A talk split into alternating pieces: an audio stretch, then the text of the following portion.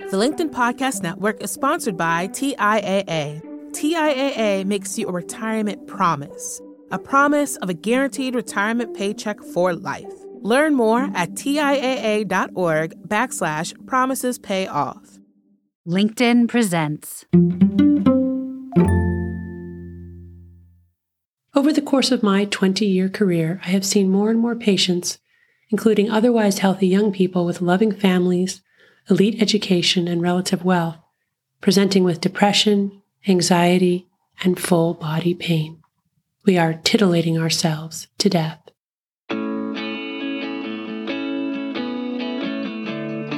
Hey, welcome back to the Next Big Idea Daily. I'm Michael Kovnat, your host, and today's question is What's your drug of choice?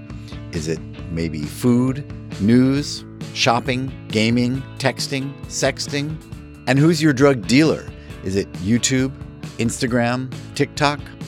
In her new book, Dopamine Nation Finding Balance in the Age of Indulgence, Anna Lembke says the smartphone is the modern day hypodermic needle, providing digital dopamine hits 24 7 and rendering us all vulnerable to overindulgence. But Anna, who runs Stanford's Addiction Medicine Clinic, says that by understanding the way modern stimulants prey on our primitive brains, we can find ways to overcome whatever dependencies are preventing us from leading balanced, healthy lives. Here's Anna.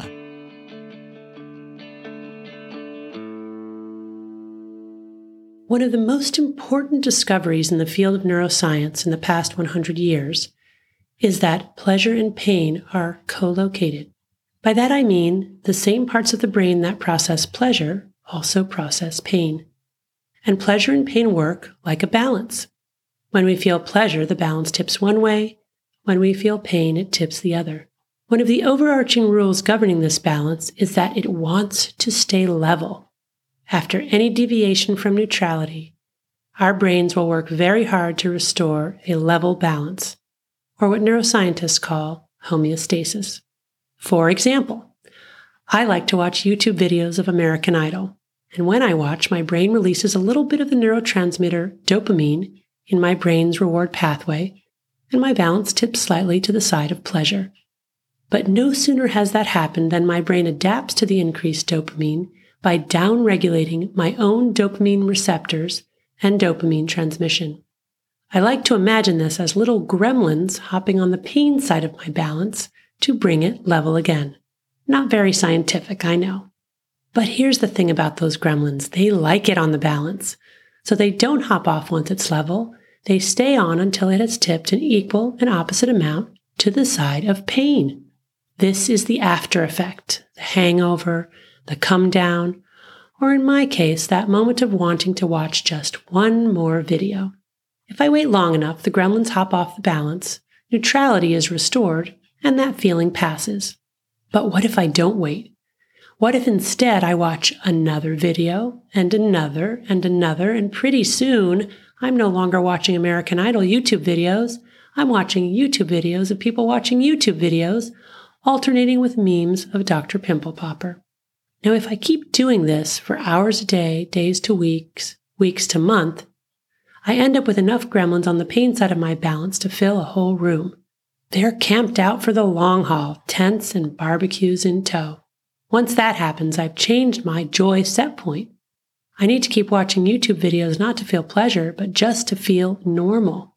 And as soon as I stop watching, I experience the universal symptoms of withdrawal from any addictive substance anxiety, irritability, insomnia, dysphoria, and mental preoccupation with using, otherwise known as craving.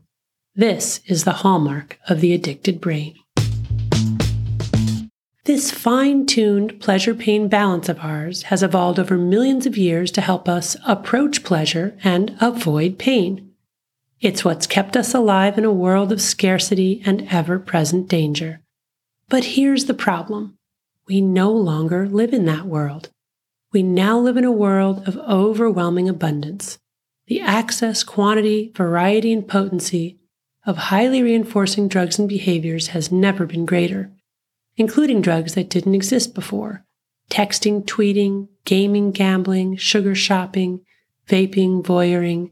The list is endless. Online products with their flashing lights, celebratory sounds, laudatory likes, and bottomless bowls promise ever greater rewards just a finger click away. They're engineered to be addictive. The smartphone is the equivalent of the hypodermic needle delivering digital dopamine 24 7 for a wired generation. If you haven't met your drug of choice yet, it's coming soon to a website near you. Yet, despite this increased access to all these feel good drugs and behaviors, or as I hypothesize, because of it, we are more miserable than ever. Rates of depression, anxiety, physical pain, and suicide are increasing all over the world, especially in rich nations. According to the World Happiness Report, which ranks 156 countries by how happy their citizens perceive themselves to be, people living in the United States reported being less happy in 2018 than they were in 2008. Other countries with similar measures of wealth, social support, and life expectancy saw similar decreases in self reported happiness scores, including Belgium, Canada, Denmark, France, Japan, New Zealand, and Italy. Researchers interviewed nearly 150,000 people in 26 countries to determine the prevalence of generalized anxiety disorder, defined as excessive and uncontrollable worry that adversely affected their lives. They found that richer countries had higher rates of anxiety than poor ones, and the number of new cases of depression worldwide has increased 50% between 1990 and 2017. The highest increases in new cases were seen in regions with the highest income, especially North America. Our compulsive overconsumption has led not just to increased psychological suffering, we are literally consuming ourselves to death. 70% of world global deaths are attributable to modifiable behavioral risk factors like smoking, physical inactivity, and diet. There are now more people worldwide who are obese than who are underweight. The poor and undereducated, especially those living in rich nations, are most susceptible to the problem of compulsive overconsumption because they have easy access to high reward, high potency, high novelty drugs at the same time that they lack access to meaningful work, safe housing, quality education, affordable healthcare, and race and class equity before the law. This creates a dangerous nexus of addiction risk. Our compulsive overconsumption further threatens our planet. The world's natural resources are rapidly diminishing. Economists estimate that in 2040, the world's natural capital, land, forests, fisheries, fuels, will be 21% less in high income countries and 17% less in poorer countries than today. Meanwhile, carbon emissions will grow by 7% in high income countries and 44% in the rest of the world. Over the course of my 20 year career, I have seen more and more patients, including otherwise healthy young people with loving families, elite education, and relative wealth, presenting with depression, anxiety, and full body pain. We are titillating ourselves to death. A patient of mine, a bright and thoughtful young man in his early 20s, came to see me for debilitating anxiety and depression. Dropped out of college, he was living with his parents and vaguely contemplating suicide. He was also playing video games most of every day and late into every night. Twenty years ago, the first thing I would have done for a patient like this was prescribe an antidepressant. Today, I recommended something altogether different a dopamine fast. I suggested he abstain from all screens, including video games, for one month. What? He said, Why would I do that? Playing video games is the only thing that gives me any relief. Well, I said, let me explain. That's when I told him about the pleasure pain balance, the neuroscience of addiction, and the dopamine deficit state. He was game to give it a try. He came back a month after having abstained from all screens, reporting feeling better than he had in years, less anxiety, less depression. Why? because when he stopped bombarding his reward pathway with dopamine, he gave his brain the opportunity to restore homeostasis. In other words, a level balance. He was more surprised than anyone that he felt better.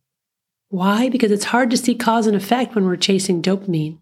It's only after we've taken a break from our drug of choice that we're able to see the true impact of our consumption on our lives and the people around us. My patient was able to return to playing video games without getting depressed or anxious by keeping the gremlins in mind. First, he restricted his video game playing time to no more than two days per week, no more than two hours a day. That way, he left enough time in between for the gremlins to hop off the balance and for homeostasis to be restored. He also avoided video games that were too potent. For example, the ones that once he started, he couldn't stop. That way, he avoided accumulating too many gremlins at once on the pain side of his balance. He designated one laptop for gaming and a different one for schoolwork to keep gaming and classwork physically separated. Finally, he committed to playing only with friends and never with strangers, so that gaming strengthened his social connections. Human connection itself is a potent and adaptive source of dopamine. For myself, I took my patient's lead. I still watch American Idol YouTube videos, but I try to keep it to no more than two days a week, no more than two hours a day, and preferably with friends and family. As for Dr. Pimple Popper, I avoid that altogether. How about you? What's your drug of choice? The thing that once you start, you have trouble stopping, or the thing that makes you feel good in the moment, but worse afterward? Consider the smartphone itself as a possible culprit. Whatever your drug of choice, I challenge you to give it up for a month or a week or even a single day. When you do, notice how at first your pleasure pain balance tilts to the side of pain and you feel restless, cranky, and most of all, preoccupied with using your drug. Your brain is screaming out all the reasons why you should use, even though you committed to a period of abstinence. But if you wait long enough and the gremlins hop off and balance is restored, you'll find you're free.